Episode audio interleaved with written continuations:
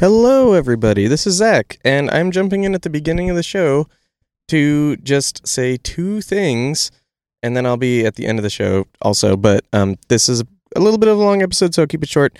Um, I made a boo-boo and stole Nick's microphone, basically. When we came back from Vegas, I realized that I still had it, and so when it was time to record, um, we, we kind of had to just go with what we had on hand. So Nick's audio is a little bit tougher than normal, but still listenable. I think there's still some good stuff here. The second thing is the format for these shows is still evolving. So on this episode, we have Charlotte Sable. Uh, we love having Charlotte on. Um, we love talking about magic with her, and we hope you all do too. So that's about it. Apologies for the little bit of uh, sound quality errors, but other than that, I think the episode's pretty good. That's all. Bye.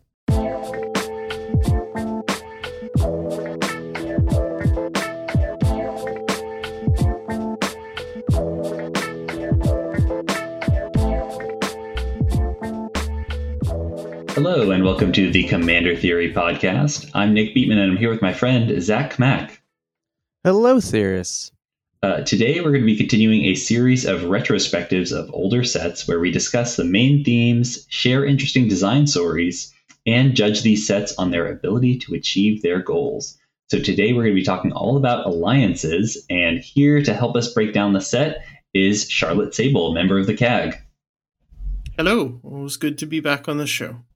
Yes, really happy to have you here. And, uh, you know, we, we chose this set because you have a personal connection to us. Tell us a little bit about Alliances and what it means to you. Sure. So, I mean, I started playing back uh, just before Fallen Empires was released. But Alliances was the first set I ever collected. I don't remember exactly why I collected it. I just did. And I still have that full collected set, still in the original binder, still with the original Inquest checklist in the binder, and still technically not sleeved, just in the thing that I'm, like, at this point, a little nervous about taking them out of the binder pages to sleeve them. Mm-hmm. Yeah. It's like, they've been in there for twenty years, it's fine. Although I have gotten to the point with this set that it's like, look, the cards are meant to be played. If I need one of the cards for a deck, like stuff that's, you know, I think currently I have like three or four cards out of it that I'm having decks, but I have the whole set still. It's just some of it happens to be, be being played. But well, yeah. That is awesome. Uh, well, this is definitely a really interesting set. It, uh, it, sort of formed the, the the capstone of the first block. Um, it got sort of retconned into being uh, a follow-up to Ice Age, and uh, it so it, it follows up on some of Ice Age's themes, but it like was trying to do something very different at one point, and then got kind of got reskinned and edited, the, and like a lot of development. Uh, in order to, to fit more with what the previous set was doing. So I mm-hmm. guess we'll start off by talking about one of the set's mechanics that was borrowed from Ice Age. Uh, this is cumulative upkeep. So for those who aren't familiar with it, cumulative upkeep uh, is an upkeep trigger, and it basically says at the beginning of your upkeep, put an age counter on it and then pay its upkeep cost for each age counter on this permanent. Um, so this is...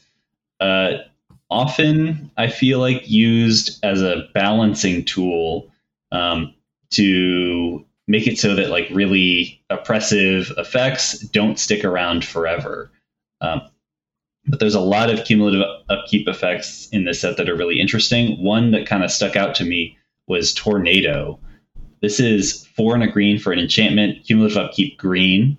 And then you can also um, pay two and a green to pay three life for each velocity counter on Tornado, destroy target permanent, and put a velocity counter on Tornado, use ability only once each turn. Uh, so in addition to having the cumulative upkeep counters, which you have to pay a cost, an increase in cost for each time, there's also velocity counters on the card, which you have to pay an increase in cost for each time. And it's it's repeated, per, like permanent destruction of any kind in mono green. So a really yeah. interesting gem uh, from also the past. At a really terrible rate. So, yeah. Yeah, you pay you end up paying like eight mana you pay for the eight first. mana for, for your first. Yeah. And then assuming you don't have mana to do it again before your next turn rolls around, you're paying four mana for your second. Mm-hmm. So now you've paid twelve mana to blow up two thi- twelve mana and three life to blow up two things. Yeah, gosh. Um, and then if you want to do a third thing, you're up to, you know, fifteen mana and nine life. And it's like, you know, the the, the returns diminish quite a bit. Yeah, yeah. I, I, there are some good cards with cumulative upkeep, but that's often because what they're doing is just so incredibly powerful that it's okay if they only yeah. stick around for like a little that, time. Like a lot of the color hosers in this set. Yeah, yeah. yeah. We'll, oh, yeah. we'll get into those shortly, but the color hosers in this are absolutely brutal. Um, yeah.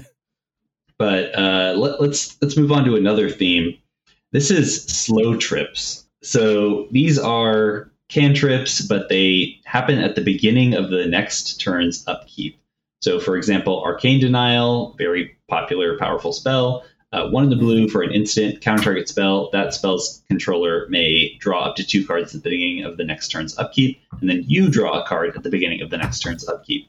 Um, so what's interesting about this this mechanic um, is that, you, like, obviously, if you've played with these things, there tend to be memory issues because, you know, remembering a trigger that happens on the next turn for a spell you cast on your turn mm-hmm. or on one turn is often difficult.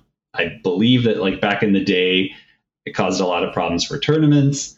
And so you might wonder, like, why does it trigger at the beginning of the next turn? Why can't it just happen immediately?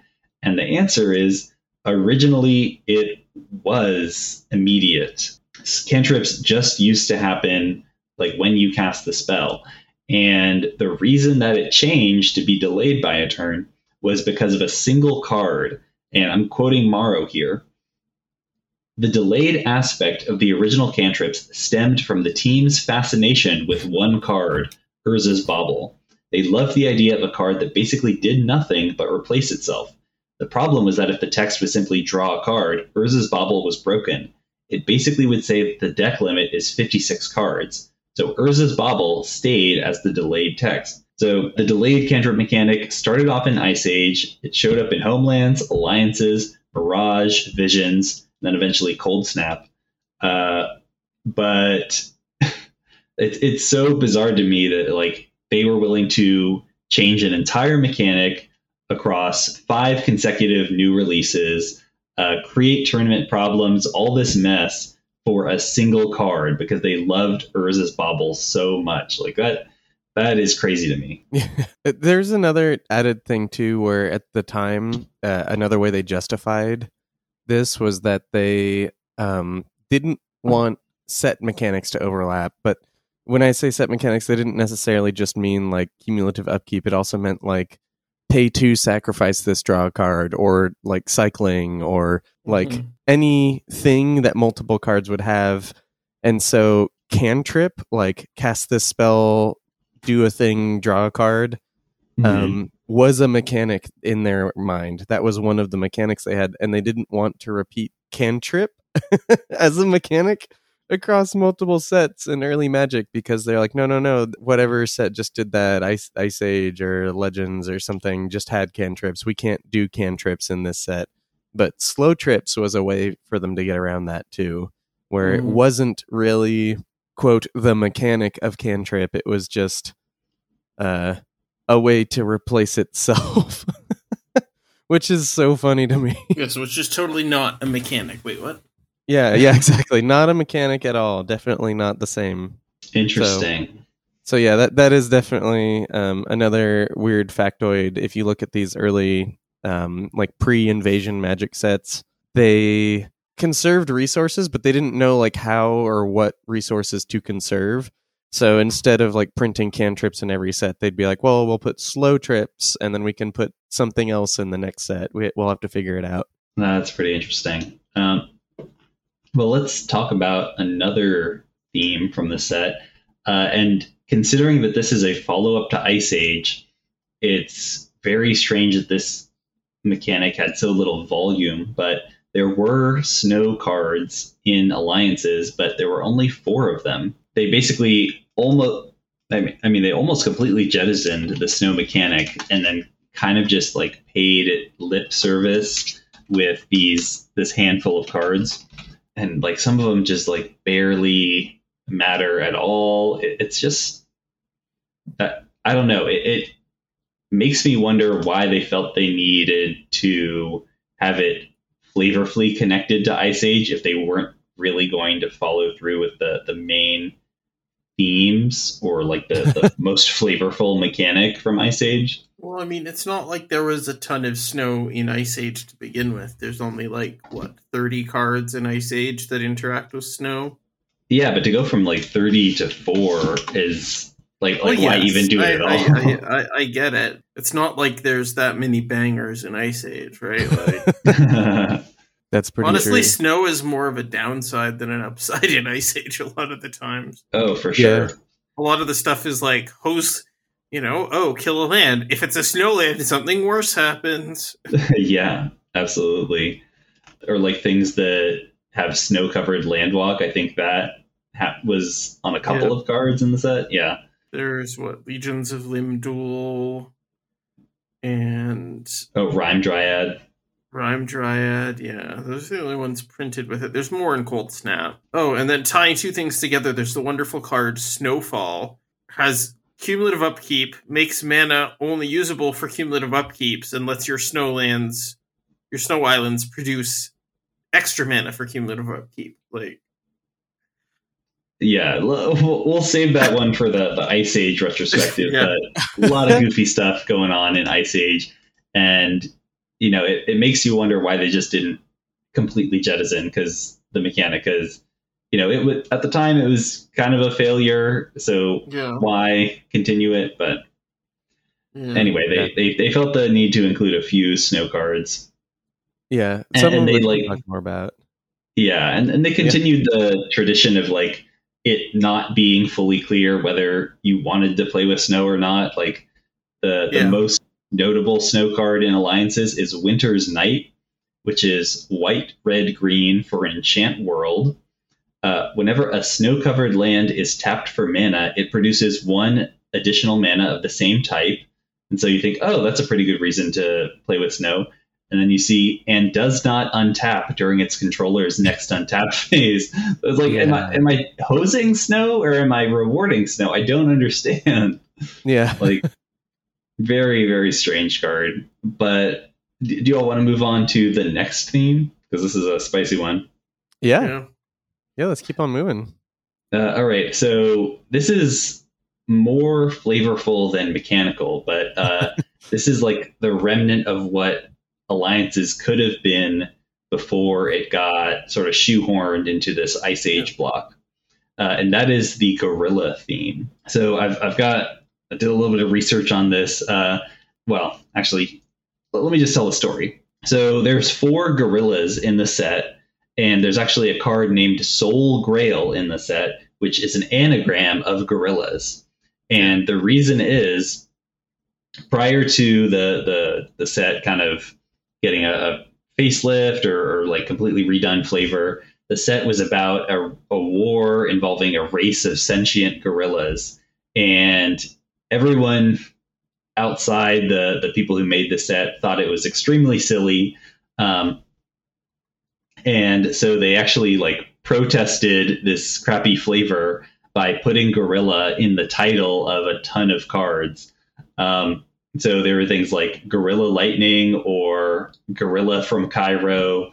So uh, they it was just like R and D kind of revolting against the creative team for this like silly gorilla war set. But there's still four gorillas in the set. There's still Soul Grails as a reference to what used to be there, but I actually have a uh, a quiz if you guys want to do a very brief knowledge check on uh, on gorilla related names from the original Alliances set. So uh, I've got a list of cards here, And I'm just going to give five questions, and we'll see if you guys can connect the playtest name to the final design. Sure. So, uh, so the final names, we, we've got fifteen cards to choose from. Hopefully you can match each one.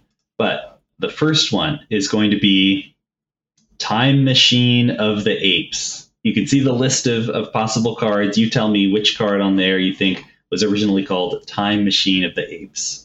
I have a guess. I'm going to wait for Charlotte because there's a lot to go through, fifteen cards. Yeah. And my, some of them are not very yeah, memorable. Okay, I have my guess. Okay, right. Go for it. I mean, my, I was going to say Diminishing Returns. Yeah, same, same, yeah. Since it's Time Twister, basically. All right, correct. That's a point for both of you. Yeah. Uh, all right, I'm going to give you another relatively easy one. Uh, which... card was playtested as King Kong? Oh, yeah. Okay, I think I already know. Okay, let's hear those answers. Gargantuan right. Gorilla. Yeah, Gargantuan Gorilla. All right, nice. Good job, both of you. Also, uh, one of the four cards to mention snow. Very yeah. good, yeah. Uh, all right, here's another one. Uh, Gorilla from Cairo. I know the answer to this one. Yeah. Gorilla from Cairo. Okay, I mean, I'm I'm assuming it, it matches. Well, I'm gonna say Sustaining Spirit, yeah, just because I'm same. assuming it matches Ollie from Cairo. Yeah. All right, that's correct. Okay, all right, cool. Three points for both of you. We got two more. Let's see if we can break this parity. Uh, they're they're gonna get a little bit harder now. County Gorilla Rezoning Board. Yeah, I know. Yeah, I, I, I have my guess. Gorilla Rezoning Board. Okay, give me one second to think about this. Okay, I'm ready. I think Charlotte's yep. more confident, so should I say mine first? Uh, yeah, go ahead, Zach. Okay, is it Thawing Glaciers? Yeah, Thawing Glaciers is my guess as well. Oh, okay, thank God. Okay, you're... I mean, I, I don't have any particular knowledge of it. Looking at the list, it could also very well just be School of the Unseen, but I have no idea. I, I, the the dark one I was gonna say was gonna be a uh, Nature's Wrath. Yeah. Uh, unfortunately, you're both incorrect. The answer is actually uh, Storm Cauldron. Oh, oh, that was another one. That was the other one. Okay, okay that's okay. interesting. Yeah, that makes sure. sense though. Uh, what was Gorilla Savings and Loan Association? I'm simply going to say it because it has a wage counter, but Rogue Sky Captain? Yeah, same. oh, okay, uh, it was actually Thawing Glaciers. No way! I know. I know, sorry. I, I uh, disagree but, with that. Yeah, sure. Uh, but very good job, both of you. Still uh, three out of five. Very yeah. strong. Considering oh, yeah. obviously, that. obviously, we need to keep going to break the tie. Okay, okay, all right, all right. Well, you're right. We'll we'll keep going. There's oh man, uh, I think we've exhausted most of the like the easy ones. Oh no, that's good. That's good. Okay, God. Uh, tell me which card was Gorilla, Gorilla, Gorilla, Gorilla, Gorilla, Gorilla, Gorilla. Stop that. It's Force of Will. Okay, I was going to say Force of Will too. Oh, I'm, I'm sorry. I'm was sorry. it Arcane Denial? No. It was Tidal Control. Oh. Oh, to counter target red or green spell. That makes sense. Oh, okay. That makes sense. I thought it was Force of Will. Maybe I misheard the original story. That's anyway, really uh, funny. Planet of the Apes. Okay, I, I'm. I know what I'm going to guess. Yeah, me too. Maybe I should just not go with my gut, actually. Maybe I should, like... Because obviously I've been wrong every time I do this. So I'm going to say School of the Unseen. I'm assuming that that's wrong. I'm going to go with Nature's Wrath. The answer is Nature's Wrath. Very oh, good, Charlotte. You've broken yeah. the tie. Congratulations. Ooh, ooh, ooh. You've won the Alliances Gorilla Quiz. Yay. The Gorilla Champion. Very, very good. Uh, I am the Gargantuan Gorilla. Wait, what? Yeah. uh, yeah. So as you all can see, uh, very, very unusual playtest names. Very weird history behind this set. But in addition to having an extremely high concentration of gorillas, uh, there's another interesting feature of this set, which is the multiple arts for commons. Um, so this is something that. Um, I believe was also done in Fallen Empires, but they decided yeah. to bring it back here. And for all the commons in the set, there's multiple arts. And in some cases that leads to really interesting changes. Like, you know, something will be like less a focus on the, for example, less a focus on the deadly incept, less, less a close-up shot. They might have one that's taken from a longer distance and you can see like somebody who has succumbed to the deadly insect. Uh, but in some cases, like the art is just, they, they probably had the same art description. Like Agent of Stromgald is just the same guy, but in one of them, he's like crossing his arms, and in the other, yeah. he's just like holding a staff. Or uh, in some cases, it's a larger piece split in two, like the Soldevi Adnates. Oh, oh yeah, yeah, great point. Um, but definitely a, an interesting decision, and yeah. it's something that we're certainly seeing yeah. a lot more of in modern Magic. Um, although yeah. less on the commons, more on like rares yeah. and, and mythics and premium cards. Uh, yeah, it's uh, definitely, it was dormant for a long time, but I, they were hitting upon something. But I think, mm-hmm. do, oh, actually, here's a question. Do you think that if they had um, done this with rares rather than commons, or like with marquee cards, do you think that it wouldn't have been dropped for like decades of Magic's history? Do you think like they would have stumbled upon like booster fun or just like more variants earlier in Magic's history? I don't know. I think it's more an issue of like the way that smaller sets like Alliances were printed back in the day. They just had the same card multiple times on the sheet, and they figured, well, if we're doing that, we might as well have different arts or something. Mm-hmm. Yeah, I think like part of the booster fun thing is specifically looking at ways to make things more exciting. And I think part of the problem mm-hmm. with the like Fallen Empires, Alliances, like multiple mm-hmm. commons thing is that like you end up with so many Agents of Stromgald, or uh, this is like a, a Soldevi Adnates, uh, you know, whatever it's going to be, that mm-hmm. it doesn't feel special, even though there's multiple arts. Yeah. Um, like, who cares that there's two arts for Gorilla Shaman when I have, like, sixteen of them? Yeah, mm-hmm. I remember kind of being annoyed by the uh, volume of Viscerate Armors I had back in yeah. the day. Yeah, totally. So, like, for me, it was like I had too many Feast and Famines, and it, like, was is just a lot of Feast and Famines sitting on my counter. I think that's probably what the problem was. That's probably why it took them so long, is because yeah. when there's two arts, but it's like rarer and you don't get both like in every other booster pack, then it's exciting. But I think it took yeah. them a really long time to figure that out. And I think if, if they'd kept it going with the commons, they might not have ever gotten there, or not in the same way, at least. Yeah. It is interesting, though, because sometimes on a very few of them, they'll use the two arts to tell a story. Like, I'm specifically yeah. looking at Martyrdom. Yeah. Like, the first art has a picture of this, like, I guess a knight or so, or a warrior or something protecting these two people. And, yeah, and the in the art. Next picture, he's been, like, stabbed, killed with his own sword. Yeah. And the other two are, like, running away. I like that a lot. Yeah, I, I just wish that they did interesting things with more of them or all of them. So yeah. like telling a story, that's great. Having like being able to have a really wide piece split into multiple cards, or mm-hmm. to like sort of show like an action shot versus a like, you know, just close up. This is the yeah. thing. Um, those are all great uses of this. Uh, but like, Or like mirrored pairs, like Kildur and yeah. Pride with the one guy yeah. and the, the day with the eagle, and the woman at night with the bear.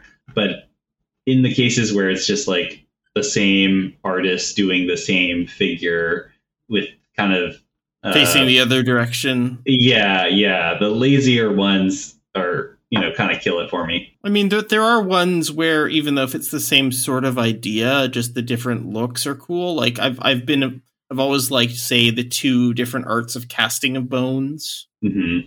Like, one's yeah. close up on the hands, and the other one's like, you see this hooded guy throwing the bones, and it's like, it's cool.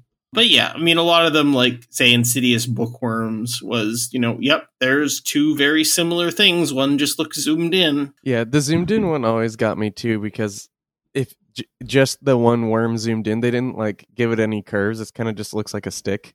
And then it, it took seeing the zoomed out one to see, oh, there's a bunch of worms on these books for yeah. me to go. Also, oh, okay, it's one happening. Worm and it's the card is plural, right? Yeah. Yeah, yeah.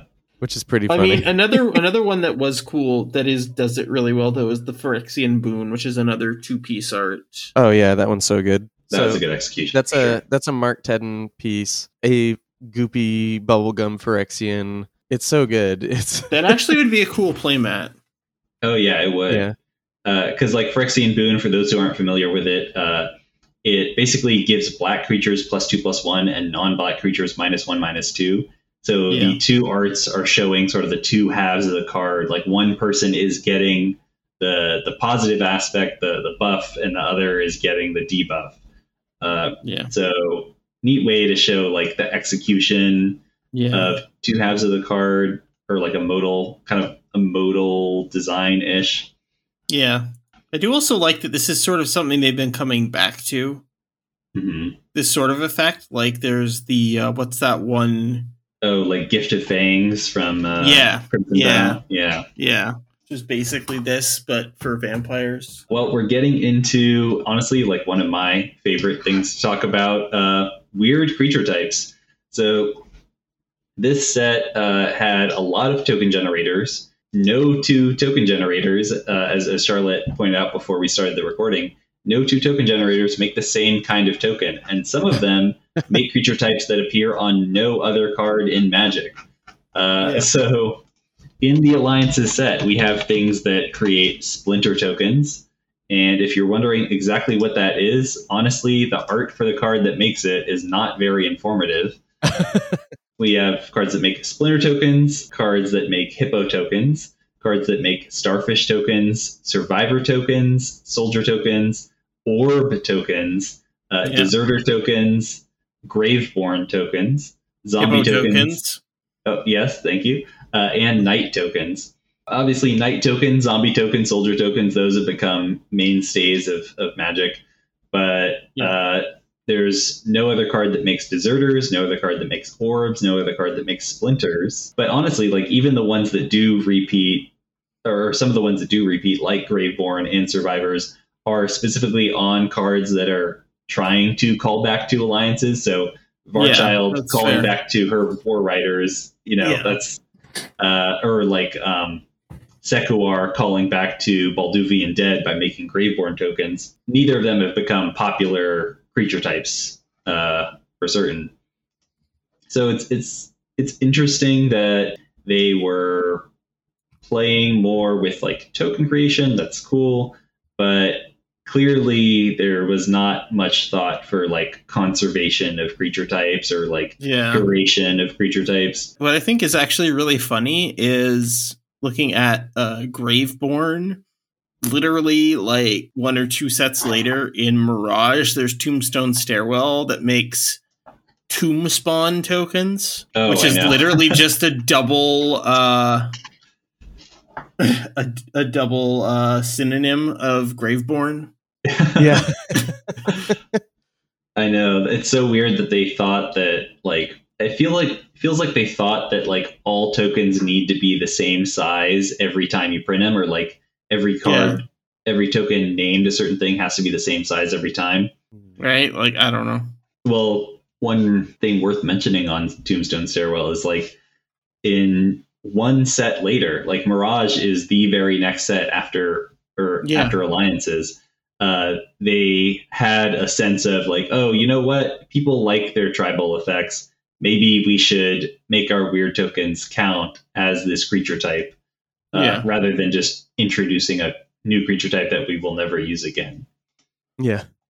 So definitely uh, a sort of like the the last set before they really started to think about creature types, and it might be yeah. notable for that reason. Yeah, I mean, it's one of, I think Alliances is kind of the last Wild West set of Magic sort mm-hmm. of thing.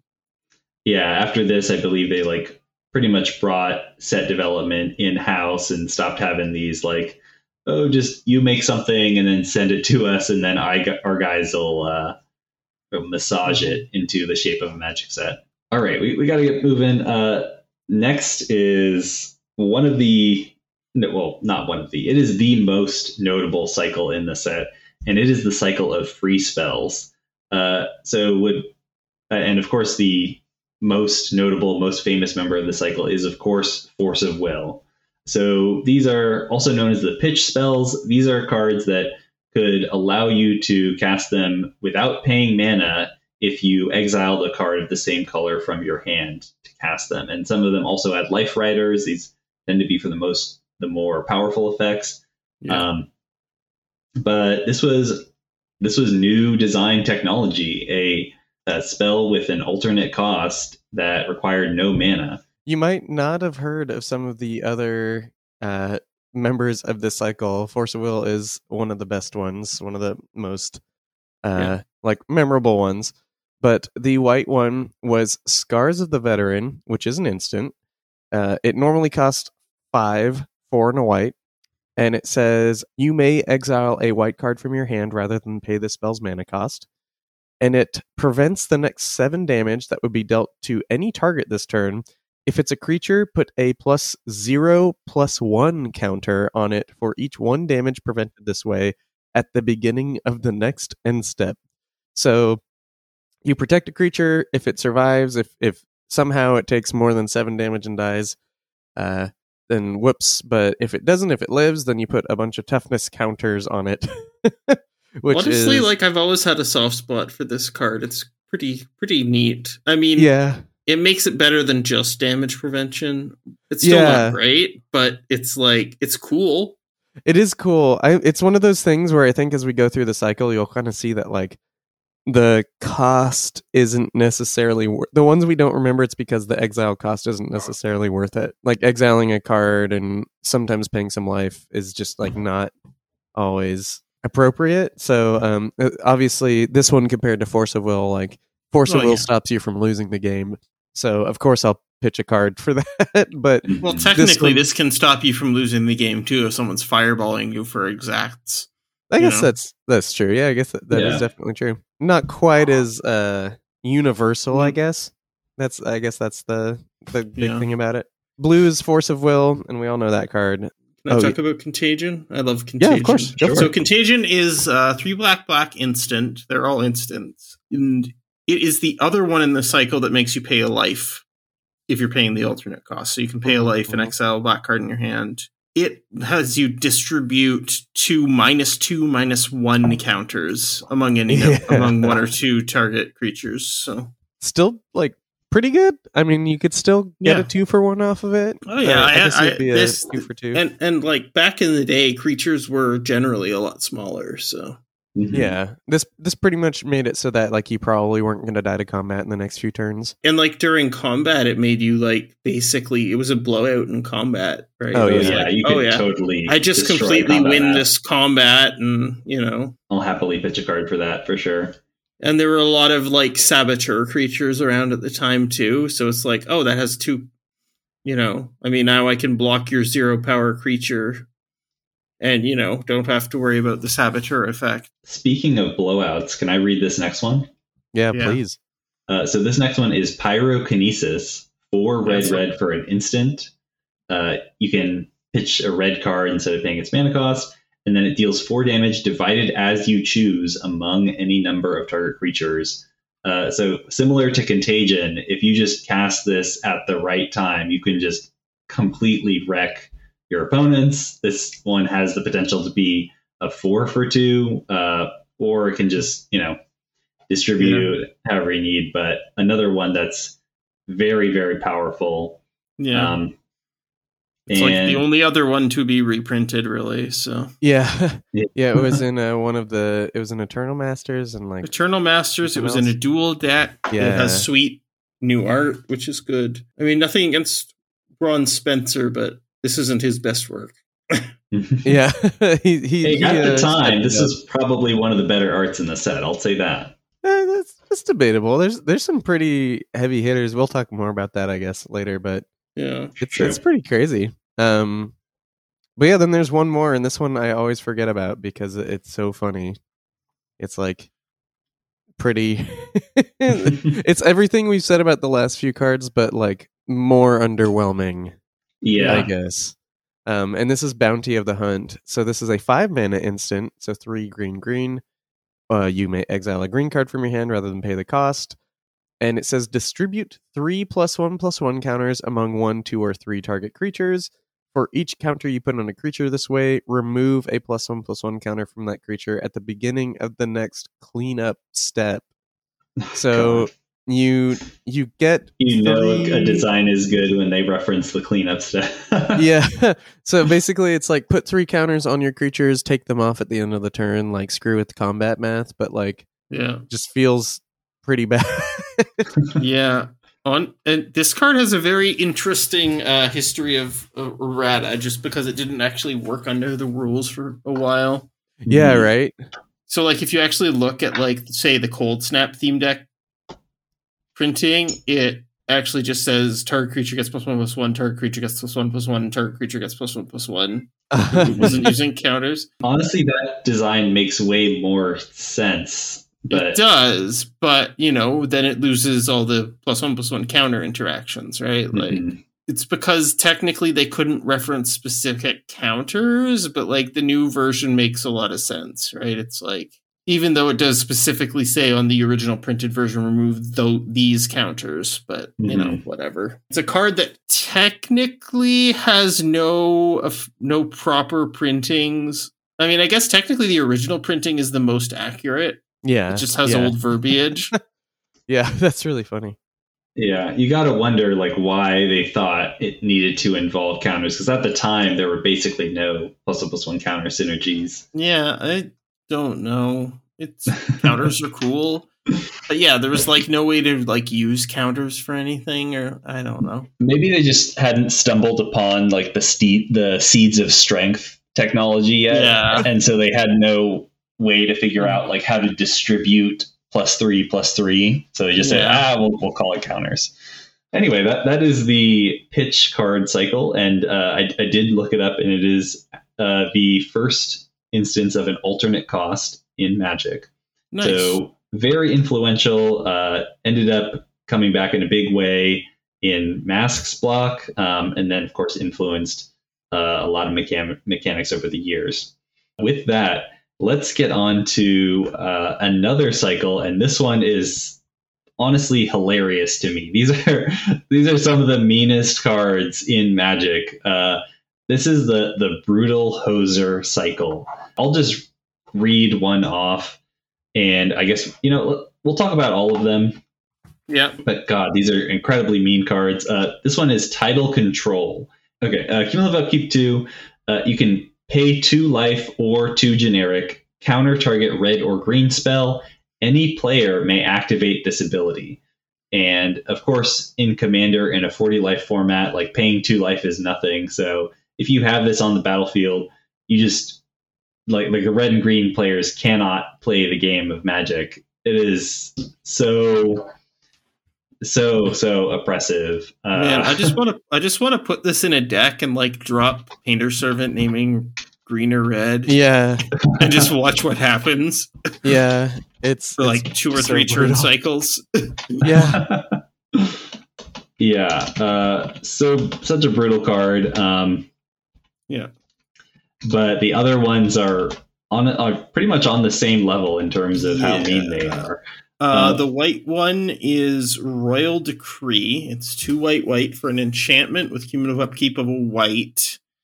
Uh, whenever a swamp, mountain, black permanent, or red permanent becomes tapped, Royal Decree deals one damage to that permanent's controller, which is not super nice. But honestly, this thing is uh, pretty tame compared to some of the other ones. Yeah, uh, God. Uh, here, here's a nice one. Omen of Fire. This is the red one. Oh, God. Three, yeah. three red, red for an instant. Return all islands to their owner's hand. Each player sacrifices a plains or a white permanent for each white permanent they control. Uh, so in addition to just completely wrecking like the mana base of the blue players, uh, the white players have to choose between like lands or permanents. So just yeah. really, really mean. Uh, uh, yeah. The black one is Dystopia. One black, black. Um, Unit of upkeep, one life, and beginning of each player's upkeep, if they have any green or white permanents, they sacrifice a green or white permanent. Again, well, actually on the nicer side, and then the last one is Nature's Wrath, um, which is four green green. During your upkeep, pay green or sacrifice it. Um, whenever, yeah, this one I need the Oracle text on. yeah. um. Whenever a player puts an Islander blue permanent onto the battlefield, that player sacrifices an Islander blue permanent. And whenever a player puts a Swamp or black permanent onto the battlefield, that player sacrifices a Swamp or black permanent. Yeah. Gnarly. I think this one is probably the meanest of them. Well, I, I do I like that. Fire is... I mean, Omen of Fire I, is a one-shot, though. Fire, this yeah. one... This one... I, I'd say that, like, this one, because it costs six mana, like, they've been able to get... Hopefully they've been able to get most of their lands and permanents onto the board by the time Nature's sure. Wrath rolls around. But yeah, Omen of Fire is hideous. And then like Tidal Control, like is like, yeah. you know, you can have what you have right now, but uh, yeah, it's nothing I, more, no more spells I, from you. I, yeah. I have seen games where someone had Nature's Wrath and an Urborg in play. And yeah. Just that's pretty early. Yeah. You know what's really fun? When some when the blue player played an island and it triggered both abilities. oh. oh no. yeah. yeah. Also, this this cycle is not very tightly uh, set. We have what? Four enchantments, three of which have cumulative upkeeps, one of which is colored mana, one of which is colorless mana, and one of which is life. Uh, the one with the nor- the other one has a normal upkeep cost, and then the other one's a sorcery. It's like this is what I like hate about cumulative upkeep, because like it it just shows you that the fact that it's like part of a cycle shows you that they just couldn't be bothered to figure out like what were the right costs or effects.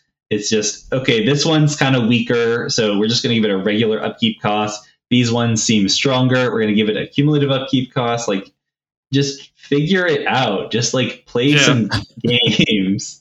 Well, first play some games and figure out if like the game is funner for these cards existing. Yeah. Uh, also, but then, but even yeah. if you're committing to it, just like learn what you need to learn in order to like appropriately cost this card. Yeah. Also, it feels weird that Omen of Fire doesn't mention blue permanents. Mm-hmm. Yeah. Compared yeah. to the rest of the cycle. Although I guess Tidal Control is just referencing spells, but still, that's different.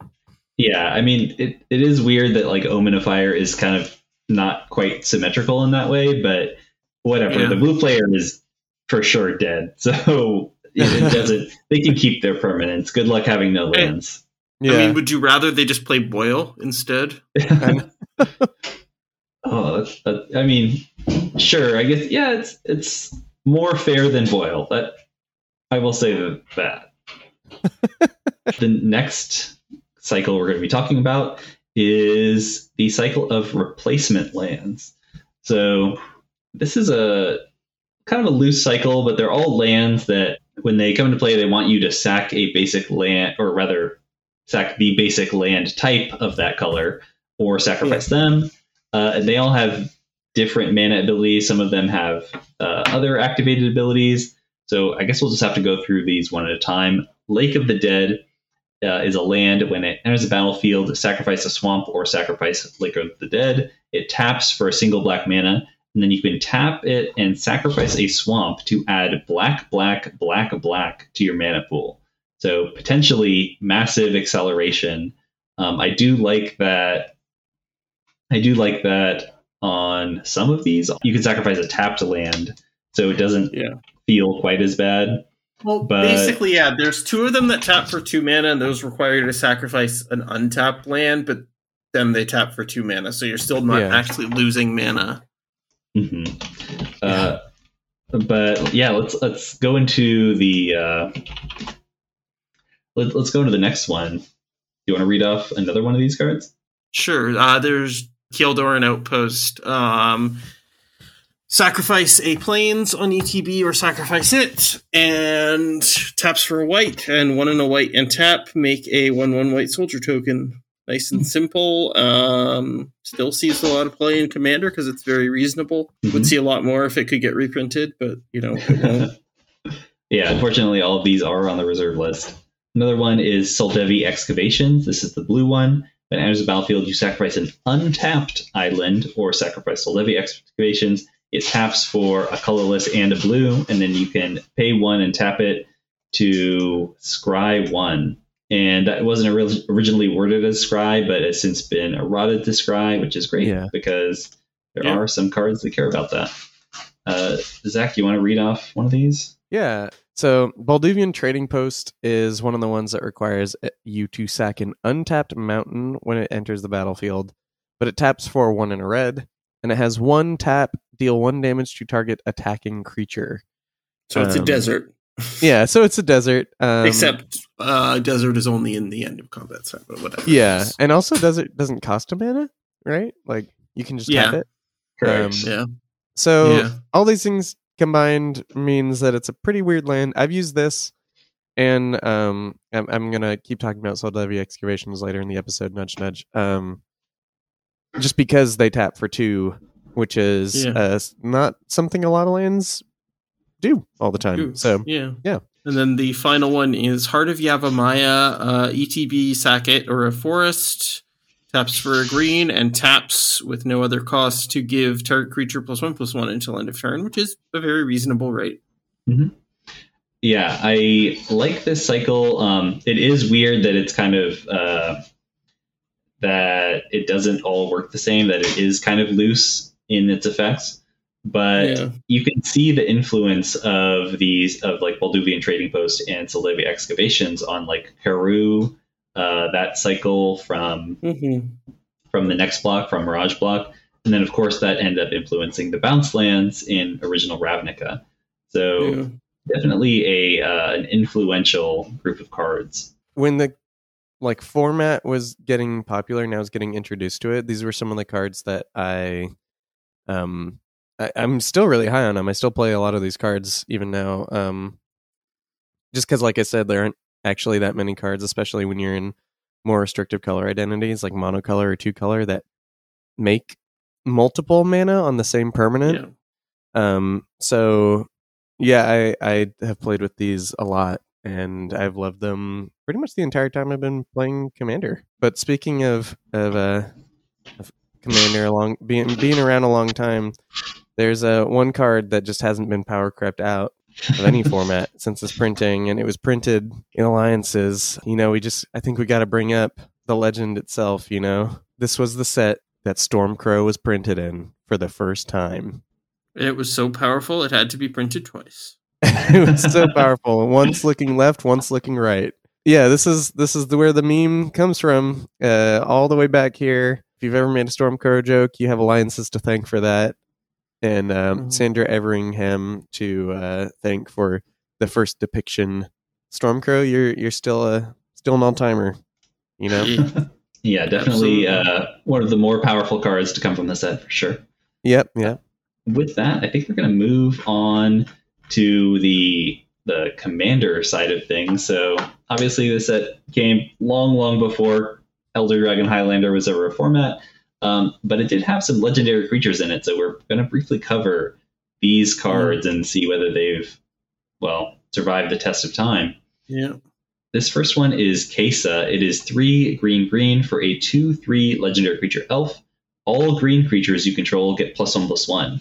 And I think this design is kind of interesting because I I don't know for a fact that it was the card that led to future lords being like other creatures get plus one plus one or whatever, but it certainly was annoying that like it will always, when it's on the battlefield, it will always be a th- a, a power and toughness other than what's printed on the card. Like yeah. you always have to do math when looking at this card, and so I, I, I think this may have been like influential in a negative way, just because yeah. it's so annoying. Mm. But what what do you all think of Kaysa? Yeah, um, I, I loved Kaysa back in the day. I mean, yeah, yeah. I mean, I, I made a Kaysa deck at one point in time. She was a mono green commander of mine once. It's clean and simple, and you know, does what it says on the tin, right? Like, also yeah. The art is gorgeous. Oh yeah, Rebecca Gway certainly nailing this. She loves drawing elves, and she did a great job here. Wait, um, is Kaysa an elf? She is. She. I, I, oh I, yeah, that's right. Yet another thing that looks like it should be human that I was disappointed was not for my mono green human stack. I know, yeah. It's funny. Like, normally with these types of cards, I imagine they had to dig into the lore to figure out that she was an elf. Yeah. But the ear, the, the, the ears are not visible on this card, so how you're supposed to interpret that this is an elf just from looking at it, I yeah. have no clue. Yeah, pretty much impossible. But this was also one of the cards that kind of taught me that plus one plus one is not it's not good enough. Yeah. Like, this was not a, a good enough for a five mana uh Anthem as a commander. I I kept being like, hmm, I'm just not winning these games. Yeah. Yeah, turning your plant token into a one two is not gonna get you there. Yeah, oh don't worry, I'm gonna talk about some plant tokens soon, don't you worry. um but yeah, this can I talk about this next one? Because this one goes me and me and this boy go go way back. Sure. What is the next so, commander? This is the Lord of Tresserhorn. Good so, buddy. The good buddy. So um, you might have heard of this guy. Yeah, he's the good buddy because he's a ten four. He is a legendary creature zombie for four mana. One, blue, black, red. And when he enters the battlefield, you lose two life, sacrifice two creatures, and target opponent draws two cards. But he has regenerate for a black. So he's basically this huge beat stick, but you have to get around that drawback. So Lord of Tresserhorn and uh, a friend of ours, friend of the show, um, basically our friend looked at him and went, this is just like a one shot a lot of the time. Like, you give him infect, you you give him like double strike and a power, like he could just kill you. And uh, we were like, yeah, yeah, you totally can. And then he just made that deck. That was just like, get Lord of Tresserhorn onto the battlefield and one shot you. And it was really funny. And at the time, did not have that many things. I remember Torpor Orb was printed and he was like, this is the best. This is the best thing ever. I'm so happy about this. But um, uh, now there's there's a decent amount of ways to mitigate the E T B.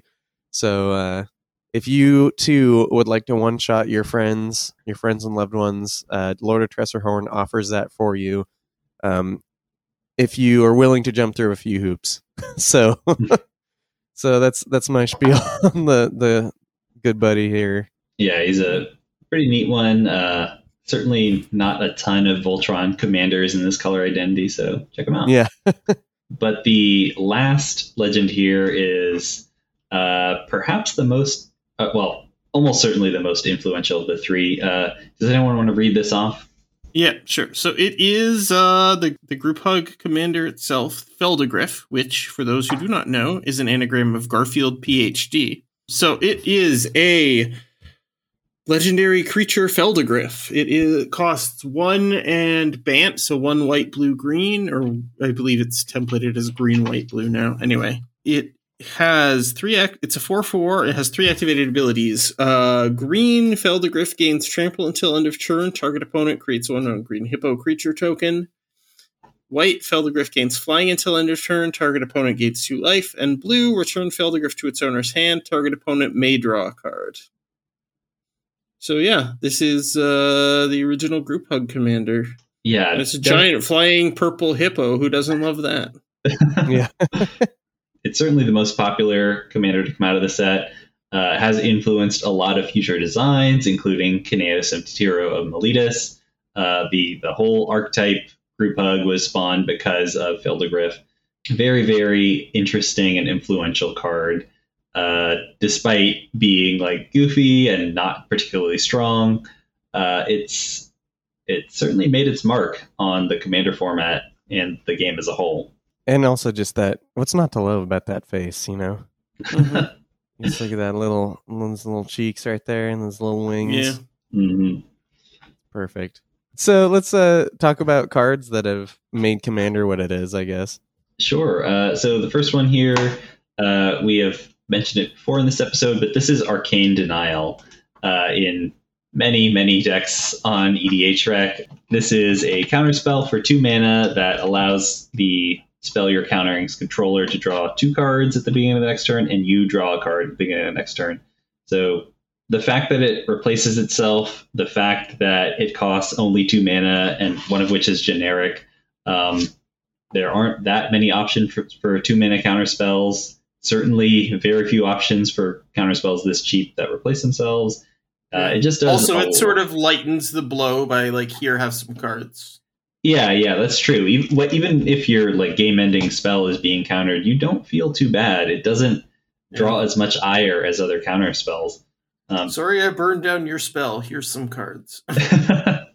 Yes, uh, but this card is currently seeing play in over seventy thousand decks on E D H Rec. Uh, so an enormous number of decks. It's been reprinted into the ground uh, many, many, many times.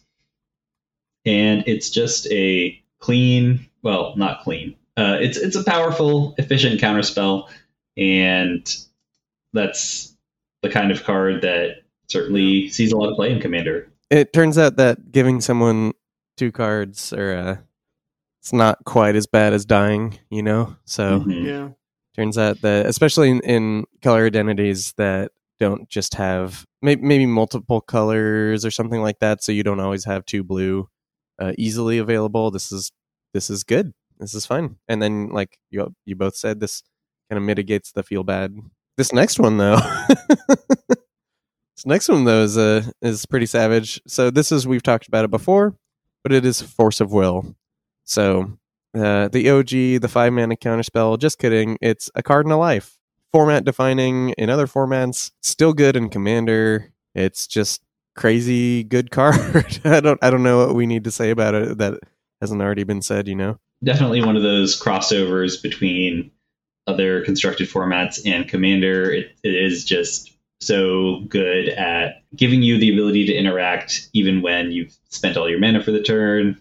And, you know, the fact that you just don't ever have to cast it, but that you can is, of course, just incredibly powerful. You're... you're uh, I'm wasting time by talking about it. You all know that Force of Will is good. Yeah. So the next one is Lim-Dûl's Vault, which is a an instant for a blue and a black. Uh, it says, look at the top five cards of your library. As many times as you choose, you may pay one life, put those cards on the bottom of your library in any order, and then look at the top five cards of your library. Then shuffle and put the last cards you looked at this way on top in any order. So to... simplify it, because a lot of people like look at this card and go like, huh? Basically, you look at your top five cards. If you want to keep those cards on top, you stop. Otherwise, you pay a life, put them on the bottom, and then look at the next five. Once you once you have a set of five that you like and you're done paying life, you shuffle everything but those five, and then you put those five back on top in the order of your choice. It's a really, really strong card. Sees a ton of play in C E D H. It's just mm-hmm. a very useful card. If you're not playing it in your blue-black decks, you probably should be because it's a sweet card. Um, it is creeping up in price a bit. It does need another reprint, but yeah, isn't that crazy? Yeah, it's kind of like the Vampiric Tutor we have at home. Yeah. uh, the the one thing I dislike about this card is just how incredibly long it takes to resolve. Like. Going through your library five cards at a time is mm-hmm. uh, is you know one hell of a loading screen. It just prevents yeah. play when you use it, yeah. uh, but it's certainly strong. Yeah, uh, this card also is in twenty thousand three hundred and eighty-seven decks according to E D H Rec. With yeah, it's pretty considerable, especially considering uh, given that it's two colors in its identity. All right, uh, we've moved past the Commander staples, and now we're going to get into some pet cards. So these are just our cards from the set that we personally love to play with. Um, uh, if you don't mind, I'll I'll start first. I've only got a couple here. Yeah, I love Krovikan Horror. Krovikan Horror is a two two for a three and a black. It's a creature horror. And at the beginning of each end step, if it's in your graveyard with a creature card directly above it, uh, you can return it to your hand. Oh, sorry, it's a spirit horror. That's important. Uh, and so essentially, like, it can regrow itself. It does make you care about graveyard order, so that's fun. Uh, yeah. yeah. And while it's on the battlefield, you can pay one and sacrifice a creature to have it deal one damage to target creature or player. This is Nick's pet card. Like, this isn't just like a card that Nick enjoys. This is like the card that Nick will play with, like to to the detriment of any other strategy going on. He loves Krovikan Horror. It certainly was one of the early cards that made me like think about how can I like abuse this. uh, I certainly gave it a lot of abuse in my old Iname Death Aspect deck because it's a spirit. You can dump it directly into your graveyard, and you can, of course, like put your other spirits on top of it, so you just get it back to your hand immediately. Um, that deck also had like Bloodghast and Nether Trader, so it had a lot of sack fodder. And then I would run like Death Touch equipment and slap it on the horror. So it's like I sack my Bloodghast to have Krovikan Horror deal one Death Touch damage to your creature. I play a land, I get my Bloodghast back, which is like incredibly annoying and oppressive, um, and pretty easy to assemble. I, I don't think I could pull it off that easily in modern Commander because it is like kind of slow and, and dirtily. Mm-hmm. But at the time, back in like, you know, twenty ten, twenty eleven Magic, uh, it was a lot of fun and elicited a lot of groans for sure. Yeah. Yeah. yeah. It was good there, but I've, I've seen it do good things in other decks too. So I, I, I do think this is a card people should still kind of take note of just because it regrows itself. Like, yeah, it's kind of a pain in the butt to care about graveyard order, but like, yeah, it's not not that much. mm-hmm. Um, also, like, Krovikan Horror is a bit less bad than some other graveyard order cards because at least it only cares about your graveyard's order, so you don't have to force your opponents to play with perfect graveyard order sort of thing. Oh yeah, right? It's really annoying to have to police other people. Yeah. Yeah.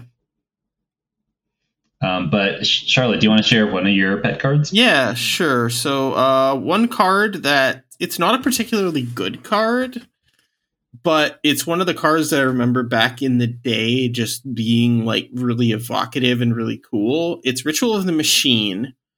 Um, it is a sorcery for two black black. As an additional cost to cast it, uh, sacrifice a creature, and it gains you gain control of target non-artifact, non-black creature. So it's not an aura. I think this might have been the first spell that just took control of a creature without an aura in Magic, but I'm not sure. And it's like, it's cool. It was black doing something it didn't do. It had its really cool art. The flavor is really neat. Um... Again, it's not particularly good. If you were interested in doing this, there's better and more reusable ways to do it, such as like Helm of Possession. It's still a cool card, and I still really like it. And if I ever built like a Phyrexian deck, I'd probably slot it in there. Oh yeah, the like Phyrexian flavor of this card is like so on point. That's all. Basically, yep. All I have to say. That one's just like that one's just a nostalgia pick for me. It's like. Yeah, I wouldn't recommend playing it unless you're already like all in on that sort of effect. But yeah, I'm I'm a big fan of that card too, though. Like, I'm actually, when I saw that you picked it, I was like, oh, I can't pick this card anymore. Well, yeah. My first card is going to be a this. This is definitely a pet card of mine. It is Varchild's War Riders, and so I have a lot to say about this card in particular. So, um, not specifically because of what it does or anything like that, mm-hmm. but because. For some reason, this card just keeps fitting into decks that I have. And I like yeah. couldn't tell you why that keeps being the case. But um, at one point in time, uh, so mm-hmm. a lot of these cards just have stories. I had a Stonebrow, a Stonebrow deck. And Stonebrow is a four four trampler for five mana, three red green. Whenever a creature with trample you control attacks, you can give it plus two, plus two until end of turn. And I was like, hmm, that's like... not really that much. And then my friend was like, well, what if all the creatures in the deck were like uh, Yavimaya Elites, which are one one with tramples? Um, because then they would be getting a two hundred percent increase in their power and toughness. And I was like, dang, I wonder if there's enough one and two mana, maybe three mana cards with trample to make that happen, where I could just charging flood the board. Badger. Exactly, charging badger, a bunch of stuff like that. And it turns out there were. And one of the best ones in the deck was Varchal's War Riders, because it turned out giving them one ones didn't matter when I was attacking with the five six, uh, like on the next turn or the tur- two turns later or whatever. I later on played it in my Varchild, uh, actual Varchild deck. But this is just a card that has had a, a place in my heart. It's uh, to read off the card. It is uh, Varchal's War Riders is a three four for two mana, one in a red. Uh, it has trample, rampage one, which is for each creature blocking it past the first. It gets plus one plus one, and then cumulative upkeep. Put a one one red survivor creature token into play under an opponent's control. So, um, pretty silly. Yeah, you know. Var- Varchal's um, War Rider used to be a lot more fun before they changed the rules on token ownership. And then you yeah. could just brand back all the survivors. Yeah, you could definitely. Yeah, it was pretty funny. Yeah, yeah. All right. I'll, I'll go next. Uh, my next card is a pretty simple one. It is Shield Sphere. Uh, so it's a zero mana, zero six def- artifact creature wall with defender. And whenever it blocks, put a minus zero, minus one counter on it.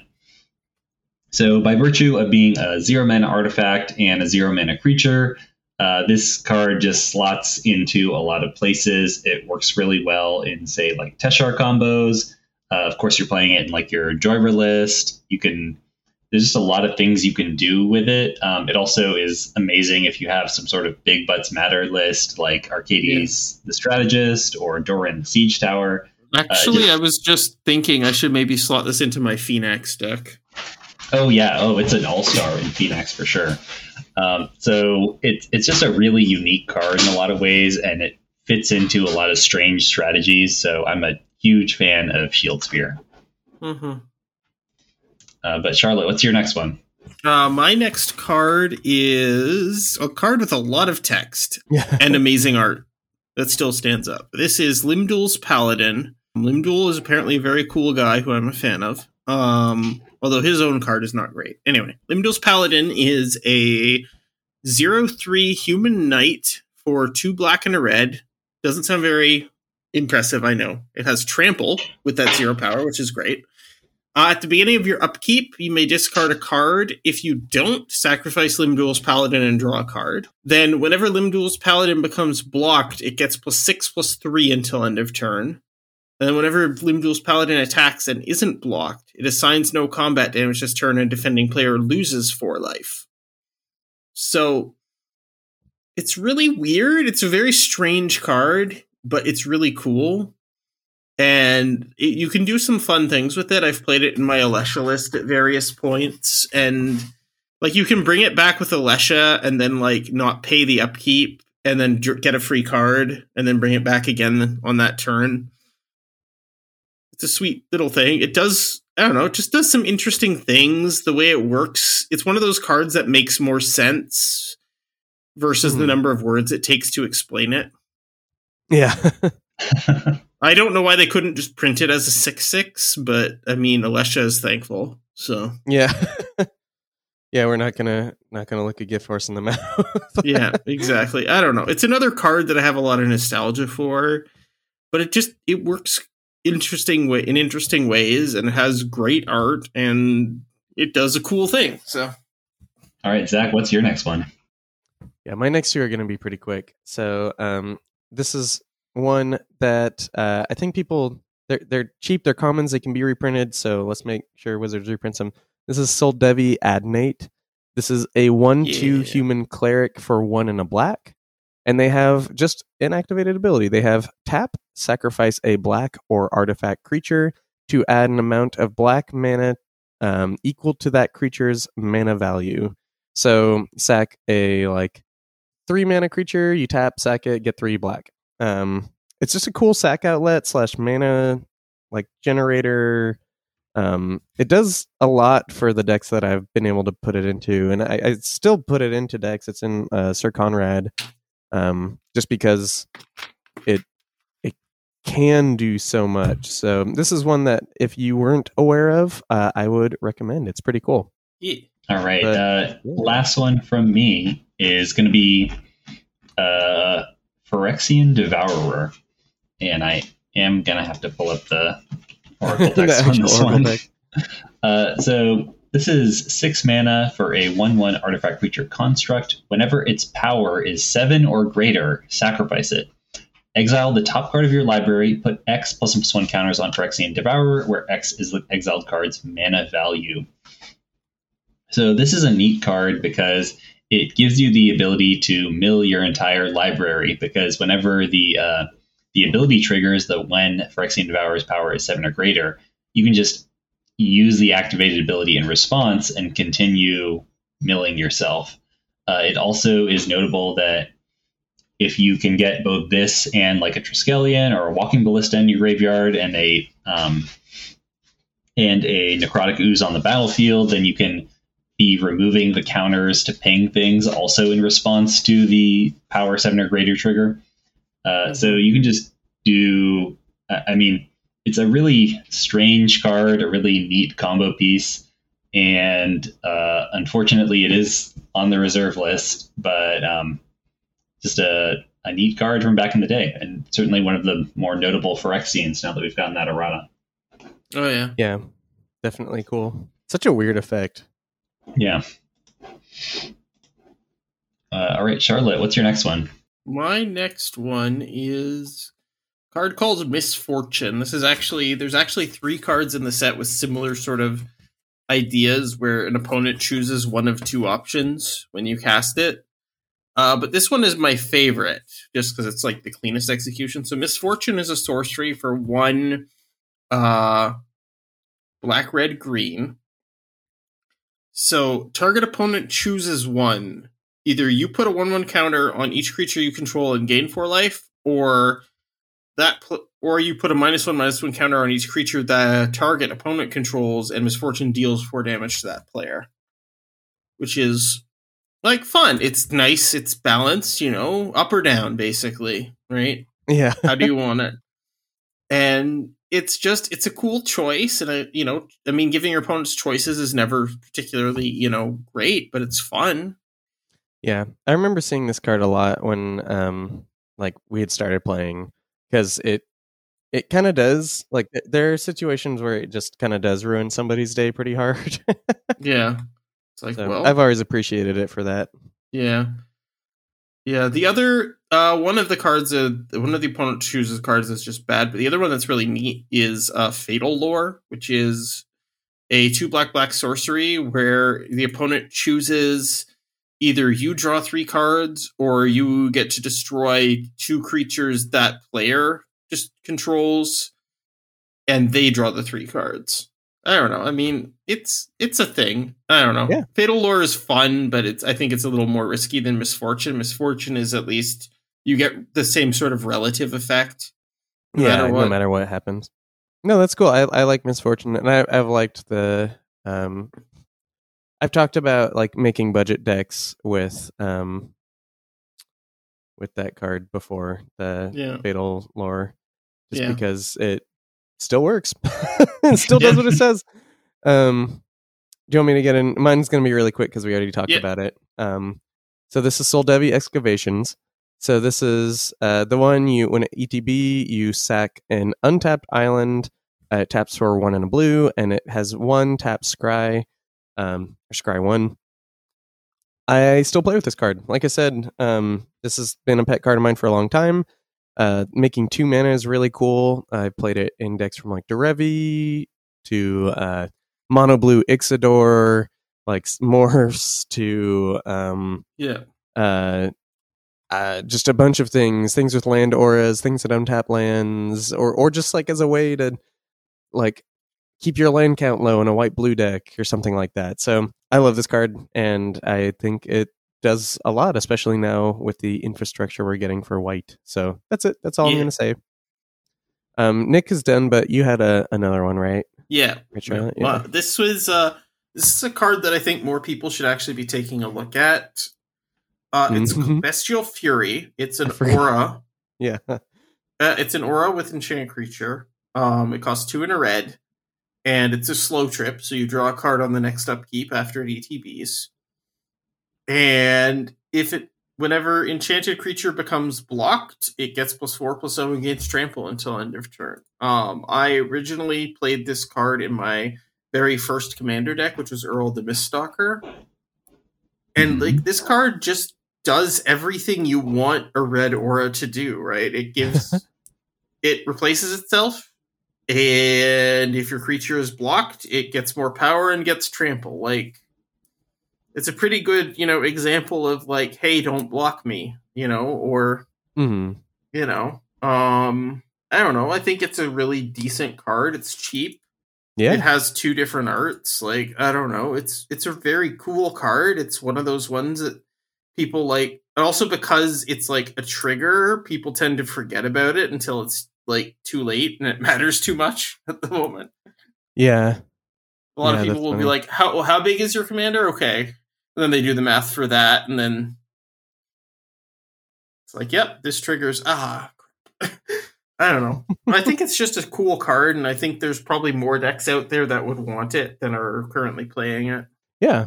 No, I, I think that, I mean, definitely in the in the age that we live in now, like these kind of like little cutesy things that kind of do what you need. Like, yeah, if you're not playing C E D H, like you're there's a lot of cards available to you that do what you need, and there's something that might do that for somebody. Yeah. I mean, it's by no means going to be the all-star of your deck, but like it deserves to be more than the one hundred fifty-four decks it's in on E D H Rec. Like, yeah, for sure. So now I, I have my spiel. So I actually have a story about this. Um, so my last card is Spiny Starfish. So a friend of the show, Alex Whiteclay, and me were uh, sitting waiting for a, a bus or something one time when we were in college, and we random carded on Gatherer into Spiny Starfish. And he said, dude, you know what we should do? We should make a Spiny Starfish tribute deck. And I said, what does that mean? And he said, you know, we look at Spiny Starfish and we build a deck based on what it does.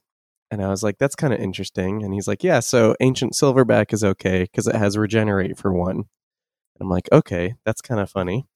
Um, and then we kept going, and we kept going, and we kept going. And um, let me read off Spiny Starfish so everyone knows the source material. It's a zero one uh, fish creature for three mana, two and a blue. It has starfish blue creature. They, oh, is it a starfish? Added the, starf- added the starfish creature type, yeah. Yeah. That is very funny. So it is a starfish creature. Um, and it has blue regenerate. And then it has, at the end of any turn in which Spiny Starfish regenerated, put a starfish token into play for each time it regenerated that turn. They are zero one blue creatures. So uh, our deck, we just basically ended up with a blue-green deck. And so like um, we had Birds of Paradise because they're zero ones to like ramp out stuff. Somberwald Sages, which were zero ones because uh, Avacyn Restored had just come out. Um... We had uh, Avenger of Zendikar because it makes a bunch of zero ones, which is in the theme of Spiny Starfish. We had uh, borrowing, uh, what is it? Borrowing one hundred thousand arrows because it costs two and a blue as like a way to draw cards. Like if, if I'm we just ended up with this like sixty card casual. Yeah. Look, correct me if I'm wrong, Zach, but uh, the the entire point of your tribute deck was that it was all about Spiny Starfish, but it didn't actually have Spiny Starfish, right? There was yes, no exactly. Starfish so this, in the deck. Ex- there is no Spiny Starfish in this deck, exactly. So it's all cards did, that did vaguely deck, referenced it. Did the deck play Wall of Kelp? Uh, it did play Wall of Kelp, I'm pretty sure. Um, I can't remember what the exact deck list is now. I just remember like a few cards.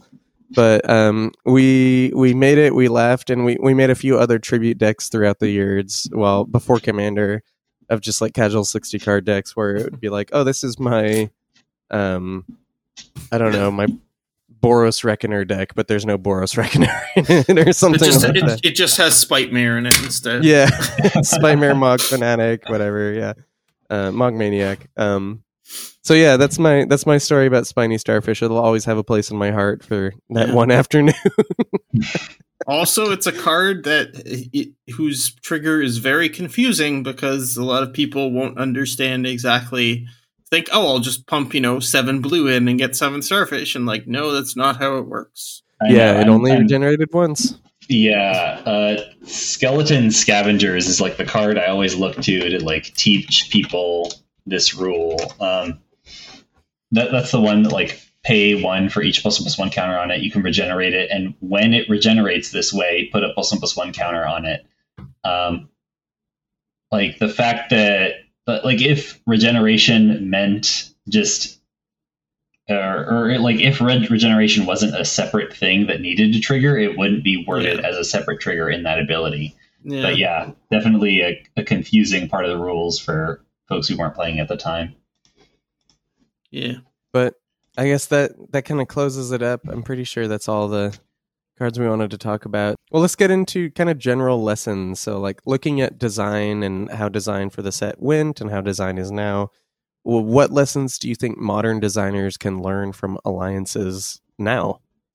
I think that they should take the idea of using multiple arts to help tell the story on the mm-hmm. same card.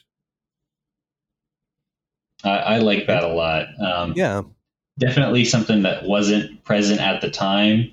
Uh, I think like these days it might be executed with like multiple arts across cards, but um, yeah, definitely it, an innovation at the time to like represent moments in a story across mm-hmm. cards.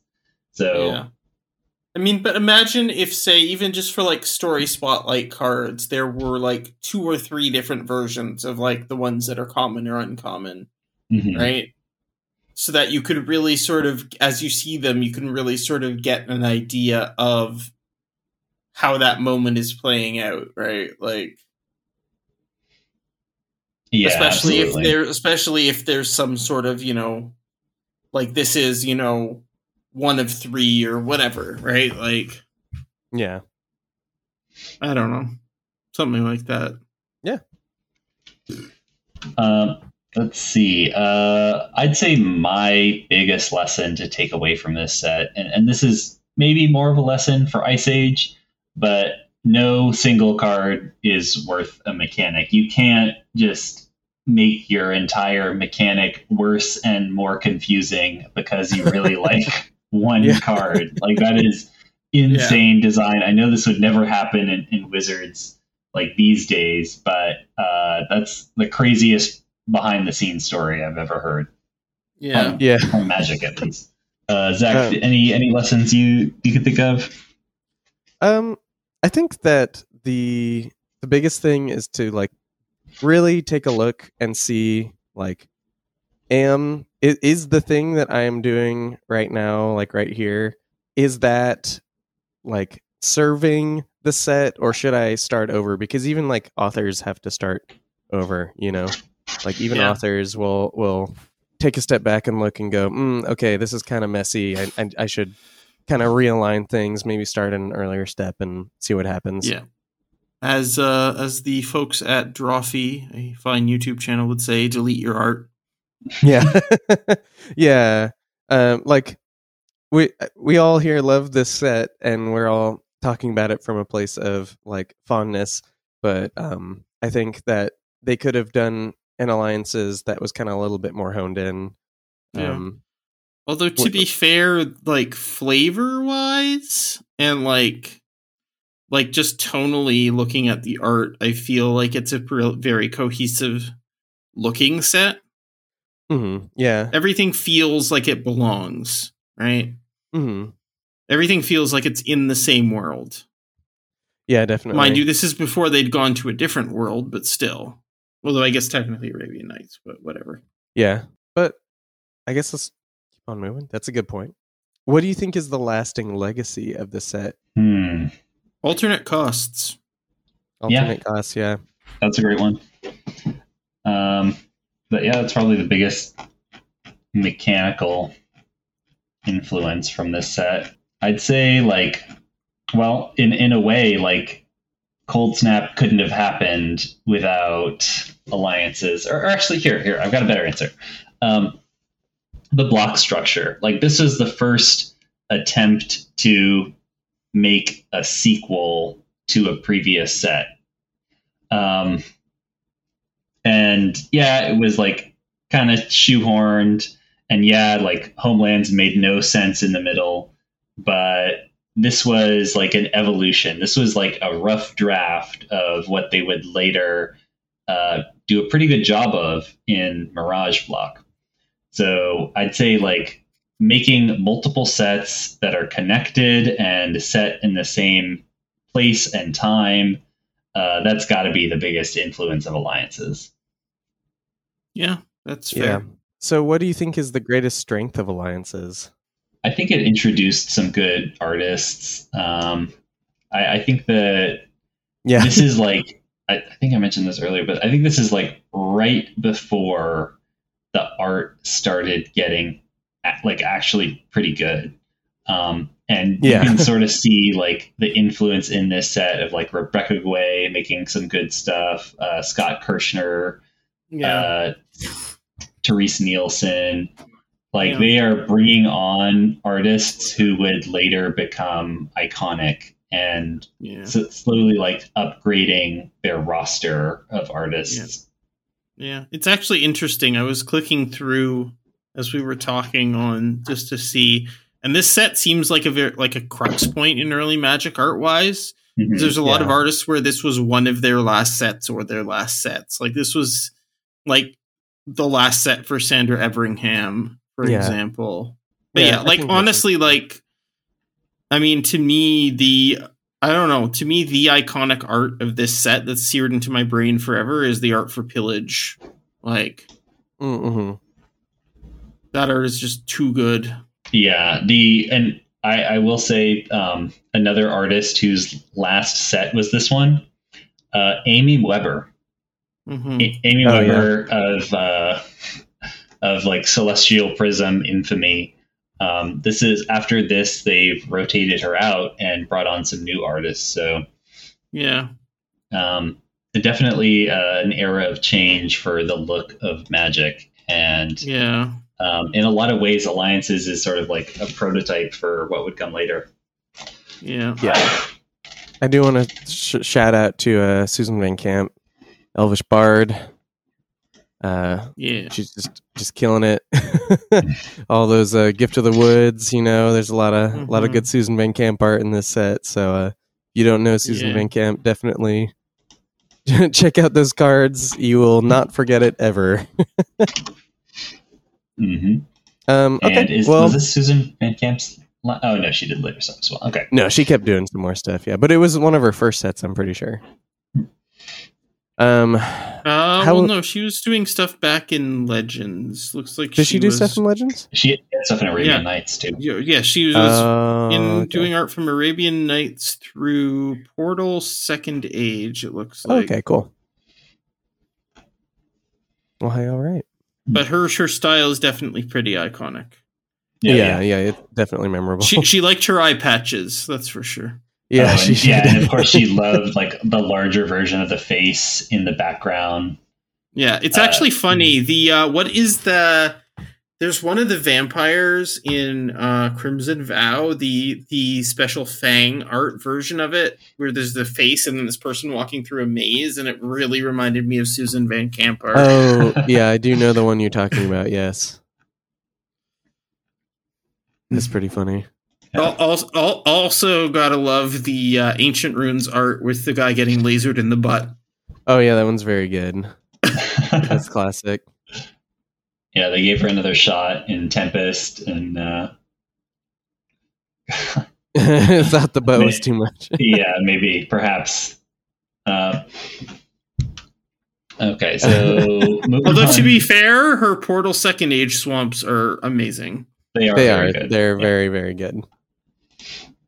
Yeah, so I guess do we want to do like grade of the set? Do we want to talk about we we kind of talked about weaknesses throughout the whole episode. So yeah. I think if we I think it's fair to grade the set at this point. So okay. um, uh, I guess I wanna, Nick, do you want to start it? Yeah, I just want to separate this out because I think there's two ways to grade it. One is just like pure card design, uh, and that and like the second thing I want to grade it on, which we'll go through after this, is how well did this set achieve its goals. And in this case, the, the set's goal was to make a sequel to another set. Um, so just in like pure card design, I would, oof, uh, I would grade this set mm, probably like a, it's hard not to like weight it, like grade it on a curve given like the technology at the time. But I'd say like by modern standards, at B minus. Uh, it did like interesting things. Like I think that the cumulative upkeep cards are more balanced in this set than they were in Ice Age. Yeah. Um, and it's I, less parasitic in that way as well. Yeah, and there are like some, there's like, no there's no snowfalls and stuff, right? Yeah, like, yeah. Uh, and there are some like one of designs that are really just like interesting, like Ritual of the Machine, as you mentioned, um, Krovikan Horror. Uh, there's just a lot going on. They did end up making some cards that were became very iconic. Uh, so, well, I'll say B minus.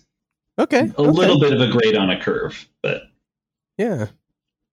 I mean, I'm I'm going to. Not be as nice. I, I think that this is a solid C, and I don't think that's their fault.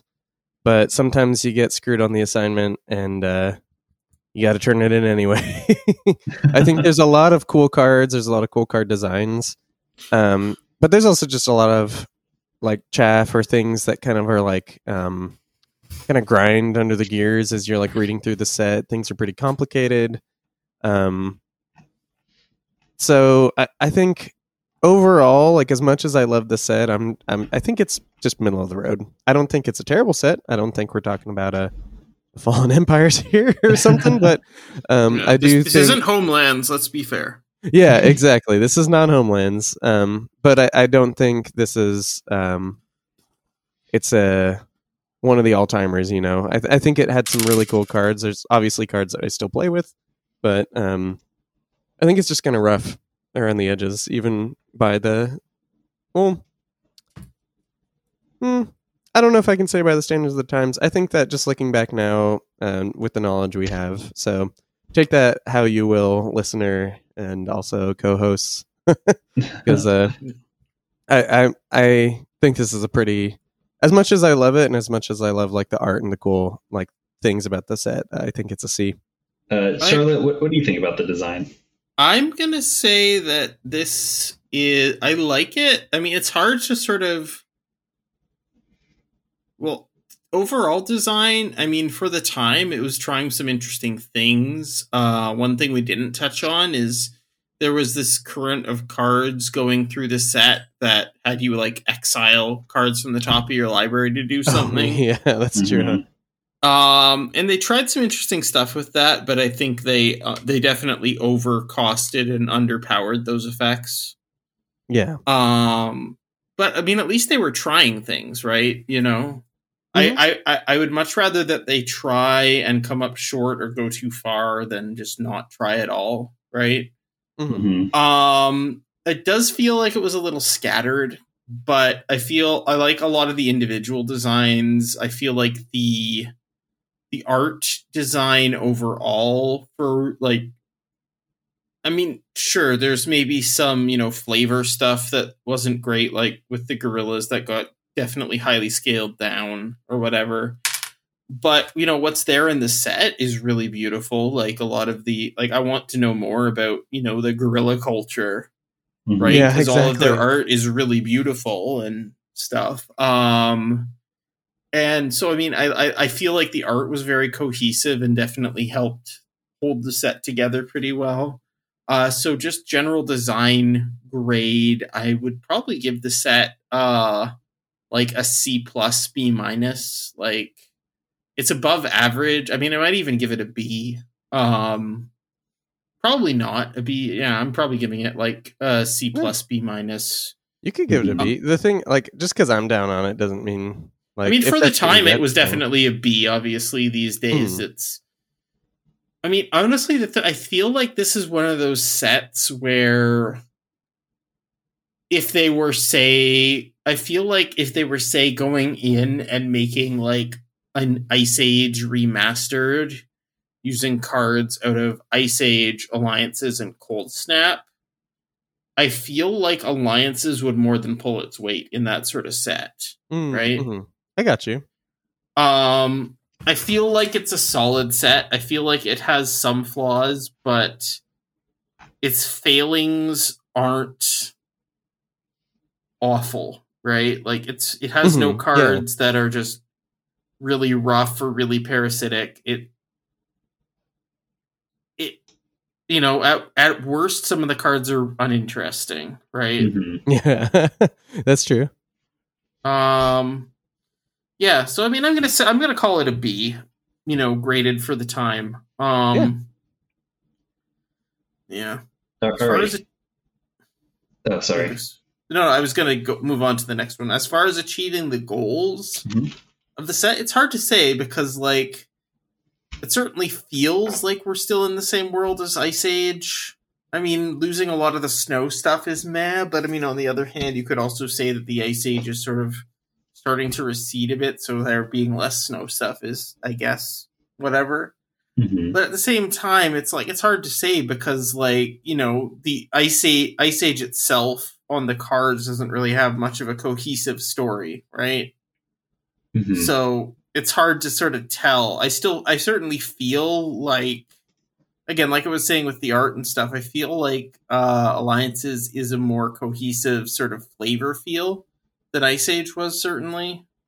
So I mean, I'd say I'd say it certainly uh, achieved its goals. You know, being the first direct follow-on and still doing interesting things. I mean, it could have had a little more overlap, but with Ice Age. But again, design philosophy at the time was saying to not do that, so it's hard to say. Yeah. You know. Yeah, it's hard to. Yeah. When you're kinda... But I feel for like what it was and what they were trying and the fact that it wasn't necessarily one hundred percent designed in-house and et cetera, it, it did a, a pretty good job. I'd again grade it like for being like the first actual like expansion to a set to another set. Like, because Ice Age yeah. was the first, you know, was the first sort of standalone set, right? Everything else had been an expansion before. Yeah, it was like a, Ice Age it, it, was, the block. was like a new standalone. And so as an expansion to that, I feel like it blazed a good trail. I wouldn't call it an A, but I'd probably say it's like a B plus in that sort of sense. Mm-hmm. Like yeah. for a first effort, good job. uh, yeah, I, I am kind of with you on that. I think that given that it was the first time they ever did it, uh, they did pretty well. It like has its own identity. It like introduced a couple new mechanics while continuing uh, the ones from Ice Age. And I think that I, I think that like it did a pretty good job of defining what a subsequent set or what a sequel set should be. Um, you're you're totally right that like um, it did pretty well in following up on the the tone and, and theme of Ice Age. Like we see a lot of like familiar names and places in this set, and of course like mechanical similarities as well. And I, I think I think it's effective as a second set. So I would say it achieved its goals. Yeah, I'm just going to echo that. I think that all things considered, um, they did a good job. Um, mechanical through lines were interesting in early Magic, and I think there's more of that here than there like could have been. They could have been like, oh, well, I don't know. Here's one snow card, just kind of like there's one poison card in the set. um, so, yeah, I think they accomplished their goal. Mm-hmm. I think that's a B. I, I would give it a B, you know? Yeah. Uh, all right. Well, that brings us to the end of this ret- retrospective. Uh, Charlotte, thank you so much for joining us to go through yep. Alliances together. Um, yeah, anytime. The set that's near and dear to my heart. So always happy to ch- talk about it. And Oh yeah, I'm always amazed at how many cards that I, like I said, still play with or like love dearly yeah. that came from this set. Mm-hmm. Also, just as an aesthetic thing, I love the purple pin lines on the lands in this set. Oh yeah. Uh, personally, I'm a big fan of like how they did them in fifth edition, like the the like goldish background. I really like that. Um, but they were definitely experimenting a lot with like how to do non-basic lands in around yeah. this time. Uh, but Charlotte, I feel again, I feel in fifth edition the white border with the gold pin line is a bit too much. I feel if it was the gold pin line with a black border like they did in like Urza's Saga and stuff, that worked better. But yeah. Oh, yeah. But yes, anyway, sorry. We, no, we, we, right. we, we we could probably have a whole separate episode on like card aesthetics. So oh yeah, oh definitely. Maybe we should at some point. Yeah, oh, for sure. Uh, all right, well, Charlotte, if our readers or readers, if our listeners want to get in touch with you, uh, where can they find you? Uh, best way to get in touch with me is on Twitter, which is at JackalGirl, which is J Q L Girl. Uh, I am also on several fine Magic Discords, including the Commander Theory Discord, where you can find me also as JackalGirl. Um, those are the best ways to get in touch. And yeah, I also write for Commander's Herald, and you can find my writings there. Awesome. Well, again, thank you so much for coming on the show. I really appreciated your, your insight and input into uh, our retrospective on Alliances. So we're, for our regular listeners out there, we're probably going to be doing these maybe uh, a couple times a year. Uh, but if you like this format, if you are interested in seeing more retrospectives, let us know. And with that, I think we're going to, yeah, we're going to wrap it up. Thank you all for listening and have a good rest of your day. Bye. Hello, everyone. So as you could hear, we had a great time with Charlotte. Uh, thank you again, Charlotte, for coming on to the show. Um, but there's other people who make this show possible, and that is our Patreon. So if you'd like to join our Patreon, you can join us at patreon.com slash Commander Theory. You can follow us on Twitter at the same handle, basically, all that kind of stuff. We have an affiliate link that for T C G Player that I'll put in the, the show notes, a bunch of cool stuff. We have a YouTube channel. Um, but really, it's it's these people I'm about to name off that make all this possible, that make it possible for me to actually see Nick uh, and steal his microphone at um at a big Magic convention. So um, thank you for, for getting through that. We promise that the sound quality will increase next week. So thank you to our Patreon patrons, Gustav, Ryan, Addison, Rick, Raphael, Kyle, Laser, Charlotte, The White Clays, Hannah, Andy, James, Logan, Roger, Evan, Bryce, Dylan, Benjamin, Jamie, Matthew, Jason, Kyle, Brandon, Kevin, Kydell, Jeremy, Russell, Dylan, John, John, Micah, Troy, Roxanne, Brian, Charles, Daniel, Andrew, Leon, Jason, Paul, Johan, and Jonathan. Oh, man, you guys are so great. Thank you all for being supporters of the show, for believing in us, and uh, we are excited to get to some more stuff for this new year. We have a lot of stuff planned, so talk to you all later. Bye. If any of you theorists want to get in touch with us, I am at Commander Theory on Twitter and Tumblr, and Zach is at Fat Bartleby on Twitter. Our theme song is Lincoln Continental by Entropy, and you can check them out on SoundCloud. Until next time, we're going back to the drawing board.